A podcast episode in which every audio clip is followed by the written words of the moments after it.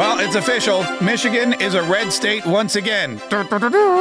What's up? This is Mark K. Saves the Republic. That wasn't a real instrument, by the way. That was just me mimicking, one of those trumpets that they use to make royal announcements. And I feel like I did a pretty bang up job. Wow, what a great primary we had in Michigan. Let me give you the takeaways. Joe Biden's going to lose the election and Donald Trump's going to win. That's the main takeaway. But I never want to feel overly optimistic. I like to be optimistic. I like to live in the future. I like to say, hey, I believe that everything's going to work out. I like to trust in the good Lord above. I like to believe that America is the best country in this entire world, always has been the best country in this entire world, and that we as Americans know what we need to do to keep it the greatest country this world has ever seen. And I think what we're starting to see now is the reaping of the seeds that have been sown for the last 4 years by conservatives all over the country. And Michigan is a big problem for Joe Biden. Joe Biden's waking up this morning. Wait a minute, let me see what time it is.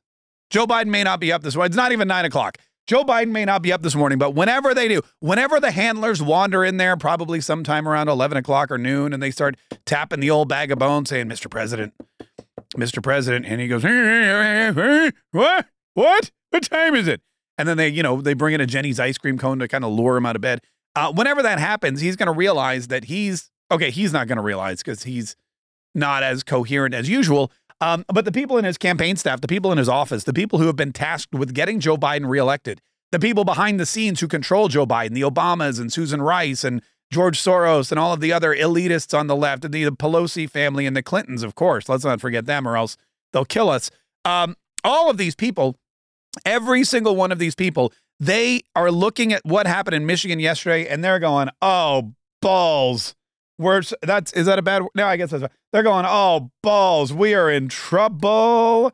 And I'll tell you why. I'm pulling up the Michigan primary returns today. Let me share with you first. We'll start with Joe Biden, because remember, there's two sides to each and every election. There's the Democrats and there's the Republicans. We may actually have a third party this time around. But yesterday in Michigan, man, you want to talk about bad news for Joe Biden. This is horrible news for Joe Biden. Joe Biden won Michigan with 81% of the vote. Now, let's take away Dean Phillips and Marianne Williamson for a minute, because they cumulatively got like 5% of the vote.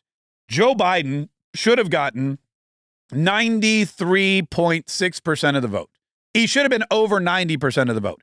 Joe Biden is basically the incumbent. He's the only one with a name who's running. He should have come in and clearly destroyed everybody else. It should have been no contest.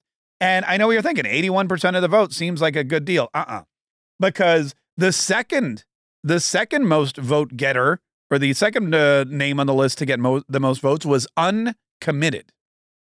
Uncommitted. This harkens back to the Nevada primary, where Nikki Haley lost to none of these candidates. Joe Biden came in first. He got his 618,000 votes. But uncommitted, get this, came in with 13% of the vote and 100,000 votes, almost 101,000 votes, which means that uncommitted voters, people who didn't want to support Joe Biden, because there's really no one else, Marianne Williamson, Dean Phillips, let's just take them out of the equation. These are people who went into the primary, took time out of their day, made it a point to go to the ballot box, made it a point to go to their polling location, made it a point to fill in their mail-in ballot or mail or vote early, whatever it is they did. And I don't know what you people in Michigan do, but whatever they did, they made sure to go and do it and vote for uncommitted. And they did that because they don't like Joe Biden. They don't like that Joe Biden is siding with Israel. They don't like that Joe Biden is playing both sides of the field. They don't like that Joe Biden takes money from Jewish people. They don't like that Joe Biden believes that Benjamin Netanyahu and the Israeli Defense Force are a legitimate fighting institution and that Israel is a legitimized country. They believe, these protesters in Dearborn and the surrounding areas, all of these pro-Palestinian Arabs who've settled in the United States, who've settled in Michigan, the Rashida Tlaib voters, all those folks, they believe that Joe Biden is part of the onslaught of genocide against the Palestinians that the Israelis have been bringing on ever since they started leveling Gaza after Palestinian-backed Hamas, after they infiltrated Israel and slaughtered 1,000 Jews mercilessly.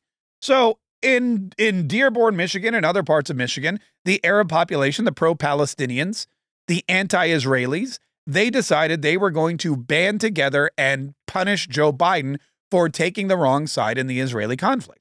And they voted uncommitted. Now, here's where it gets really bad. If Joe Biden, okay, received all of the uncommitted vote, if all of those people who typically would have voted for Joe Biden, and we know they voted for Joe Biden. These are folks, and we've seen them all over television. They voted Joe Biden in 2020. They helped Joe Biden get Michigan. They helped Joe Biden win the election. And then Joe Biden stabbed them in the back by not siding with the terrorists. So, and you look, it's an interesting political concept. I'm not saying these people are right.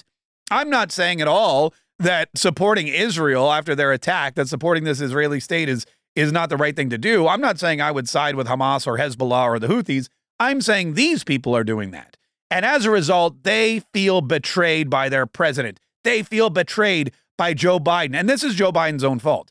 Joe Biden has done a couple of things. He, first of all, has helped stoke the rise of anti-Semitism in his own party. He has helped to stoke the rise of anti-Semitism in his own party. And that's why these people are now so emboldened. There's so many anti-Semitic Democrats, pro-Palestinian Democrats, anti-Israeli Democrats, and Joe Biden has just let the party embrace them and embolden them and bolster their claims that the Jews are genocidal maniacs who are trying to wipe the Arab population off of the earth. That's Joe Biden's fault. The other thing Joe Biden has done is he's also tried to continue to pretend to be friends with Israel, which he ain't. Obama hated Israel. Obama hated Netanyahu. Obama wanted a two-state system. Obama was like, you guys are I don't like the Jewish people at all. And Joe Biden is now, because he's Barack Obama 2.0, is continuing that foreign policy where we will stomach Israel, but we don't really like supporting them. And that has caused just more animosity between Jewish Democrats and Palestinian Democrats and Jewish Democrats and Joe Biden and Palestinian Democrats and Joe Biden. And we're starting to see that now.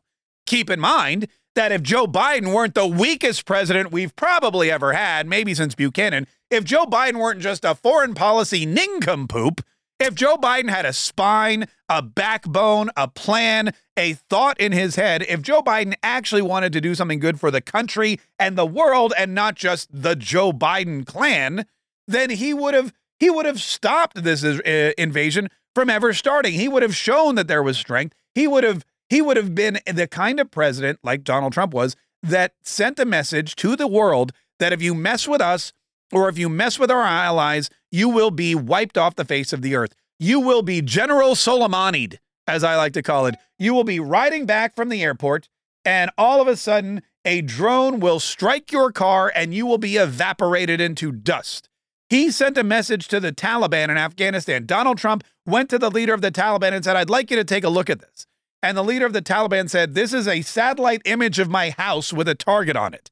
Why do you have this? And Donald Trump said, because if one hair on one American soldier's head is hurt before we are fully withdrawn from Afghanistan, your house will be reduced to rubble. And the Taliban later said, okie doke. And no one was hurt until Joe Biden came along. And that's when the world went to hell. So because Joe Biden is weak, because he's a traitor to his nation, because he's two-faced, because he tries to play both sides of the equation, and because he's supported the rise of anti-Semitism in the Democrat Party and thus the United States of America, he has nobody but himself to blame for losing at 13% of the vote in Michigan to uncommitted pro-Palestinian protest voters. I'm shocked it wasn't more, but that's not even the worst thing. That ain't even the worst thing. Let's take a look now at Donald Trump. In the primary, Donald Trump in the Michigan primary had a fantastic showing. Donald Trump got 68.2% of the votes. Now, I know what you might be thinking. Wait a minute. Donald Trump got 68.2% of the vote? This was supposed to be, wait a minute. How does Joe Biden got 81% of the vote? That's like almost 20 percentage points more than Donald Trump. I'll tell you why it's great. Because while Joe Biden may have gotten 81% of the vote, he only got 700,000 votes. Donald Trump, however, Joe Biden got 600,000 votes. 600,000 votes. Donald Trump by himself got 756,161 votes. And he gained 9 delegates. Donald Trump in the state of Michigan got 750,000 votes. Joe Biden got 600,000. Now, if you add on the 101,000 uncommitted voters, let's say that the pro-Palestinian faction in Michigan goes, you know what? Fine. Joe Biden and he sucks and we hate him and he's a genocidal maniac and he sides with the Jews, but at least he's not Donald Trump. Let's say that happens. And Joe Biden manages to get back all 101,000 of those votes. He still doesn't beat Donald Trump. Donald Trump's still ahead by 40,000 votes. 600,000 votes and 101,000 votes is 701,000 votes. Donald Trump got 756,000 by himself. Now, let's look at Nikki Haley, who got almost 300,000 votes. I don't know who these crazy maniacs are wasting their votes on Nikki Haley, but they're out there. And the Pick Nikki folks handed another 300,000 votes to the Republicans. Now, in the general election in November, you ain't going to be able to pick Nikki. Pick Nikki ain't going to be an option. You're going to have two picks. You'll have three. Well, you'll probably have like six. But let's be honest. You're going to have Donald Trump. You're going to have Joe Biden, maybe RFK, and that's it. Pick Nikki ain't going to be an option. And those Pick Nikki voters, all 300,000 of them, they may not vote for Donald Trump, but they ain't voting for Joe Biden. And they may not vote for Donald Trump, but some of them will. When you only have one option left and it's Donald Trump, you're going to throw some more votes at him. Ron DeSantis got 13,000 votes. They're going to go back to Donald Trump. Uncommitted got 33,000 votes. That could be more votes to Donald Trump's campaign. Donald Trump has nowhere to go but up. Joe Biden basically is maxed out at 700,000. And if he gets that 100,000 votes from the uncommitted, he's still way behind Donald Trump. When you look at how these people voted yesterday, Michigan is a red state. Now, yes, there are Democrats who just decided not to vote because they figured, why would I vote when there's only one real candidate on the ballot anyway? But there's not enough of those people who are inspired by, listen, if you're not inspired enough by Joe Biden to go out and vote for him in the primary, then you're not inspired enough to go out and vote for him in the general election. And Donald Trump got 750,000 people to go out and vote for him in the primary. Nikki Haley, who doesn't have a bat crap chance in H-E-double hockey sticks of becoming president, got half of the people that Joe Biden got. Think about it that way. Joe Biden, who will likely be the candidate for president, got 600,000 votes. Nikki Haley, who will never be president of the United States, got half of what Joe Biden got. There are alarm bells going off at the White House today. It is a 4-alarm. Is that the best one? What's the worst fire? 5-alarm? I don't even know. There's a multi-alarm fire. Hang on. 4, worst fire. 4 or 5. I'm just doing my research as is 5-alarm fire the worst? Yeah, there is a 5-alarm fire going off at the White House this morning. There is a 5-alarm fire going off at Joe Biden's campaign because Joe Biden came out of Michigan, a state where the UAW, the United Auto Workers, came out a lot later than anyone thought they would, came out in support of Joe Biden. The United Auto Workers said, we solemnly swear to protect Joe Biden and make sure that he thinks that we're going to vote for him so we can get more fat contracts. That's what the UAW said. But the workers, the people on the assembly line, the members of the union said, screw that. We don't want Joe Biden putting us out of business by forcing us to build electric vehicles that nobody wants. We don't want Joe Biden coming in here and mandating what we can and cannot do with our companies. We don't want Joe Biden coming in here with his anti-fuel economy, with his energy policies that are destroying the United States of America's energy industry, not to mention the auto industry. We don't want these high prices. We don't want to pay $9 for eggs or $11 for a bag of carrots, as Matt Gaetz claims I don't know where Matt Gaetz is shopping, but he's not. $11 for a bag of carrots seems extreme. He must be getting organic. Matt Gaetz seems like the kind of guy that would eat organic carrots. But the fact of the matter is that these people in Michigan have revolted against Joe Biden and the Democrat Party. They are pro-Trump. They are conservative, and they want to make America great again. And it is a big, huge deal because there's only a handful of states that are going to win this for whoever wins it. Georgia has to go red if Donald Trump's going to win it. Nevada, Arizona.